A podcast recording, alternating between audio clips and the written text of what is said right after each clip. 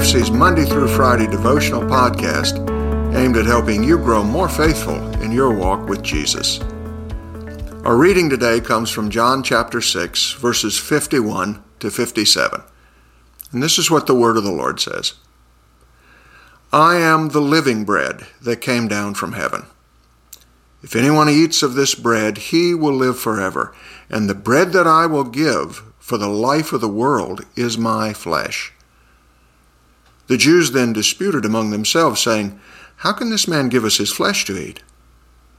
So Jesus said to them, Truly, truly, I say to you, unless you eat the flesh of the Son of Man and drink his blood, you have no life in you. Whoever feeds on my flesh and drinks my blood has eternal life, and I will raise him up on the last day. For my flesh is true food, and my blood is true drink. Whoever feeds on my flesh and drinks my blood abides in me, and I in him. As the living Father sent me, and I live because of the Father, so whoever feeds on me, he also will have life because of me. I want to talk to you today about the food that gives life. But before we talk about it, let's pray. Lord, I simply want to ask your teaching today, your instruction today, that you be the one who comes to us and helps us understand. Thrill our heart again with these truths and comfort our heart.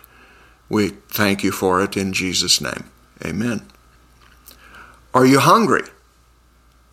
God has given us the gift of hunger so that our physical life can be sustained. People who have no appetite for food are dying.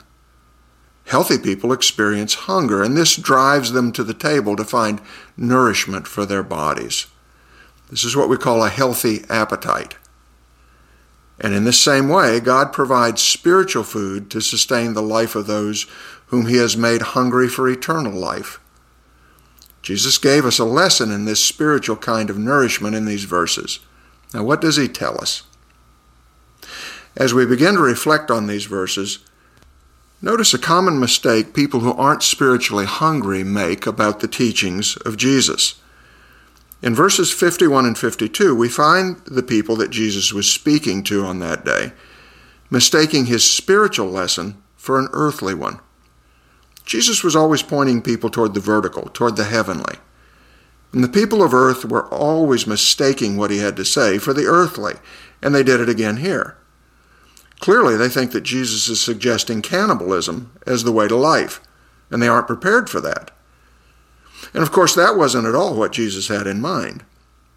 Verse 53 tells us that Jesus was speaking of his sacrifice, the breaking of his body and the shedding of his blood for us on Calvary. Now, this is pictured in the communion table. As believers, we're invited to come to the table to remember his sacrifice for us.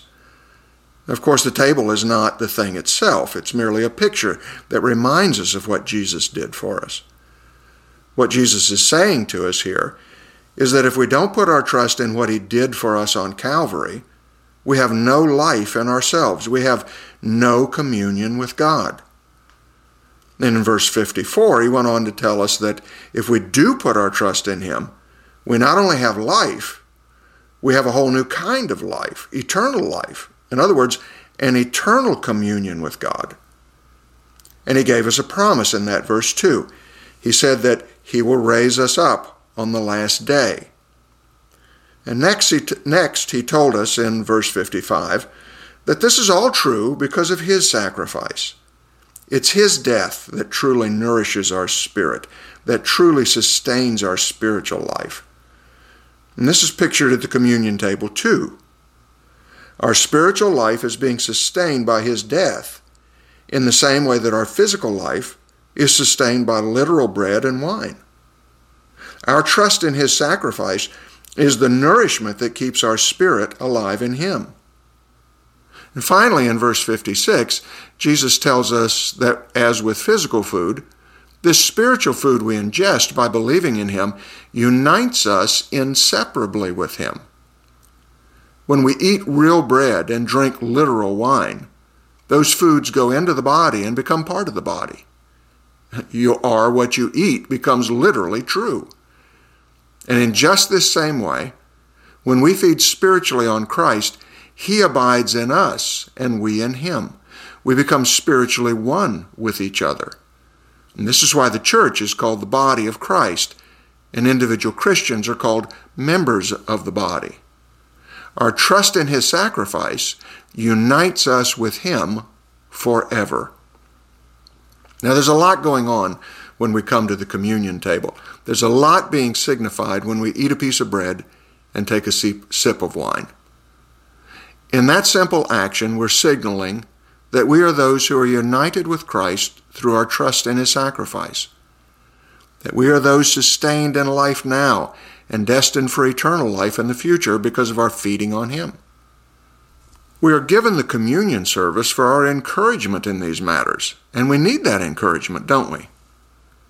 How easy it is for us in our minds to slip back to the old way of thinking about God and the world, the way that says that our acceptance by God depends on our performance for God.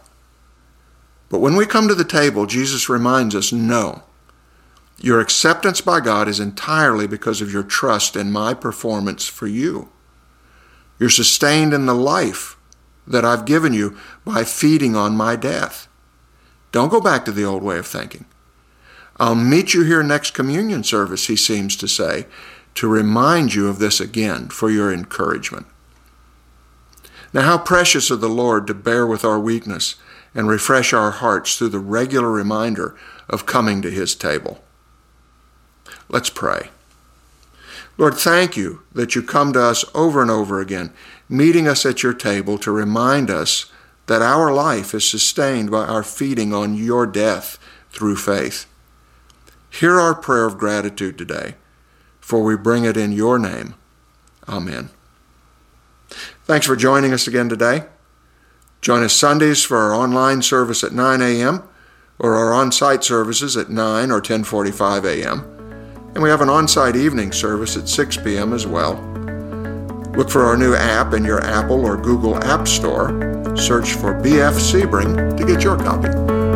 Thanks again for joining us. Stay safe.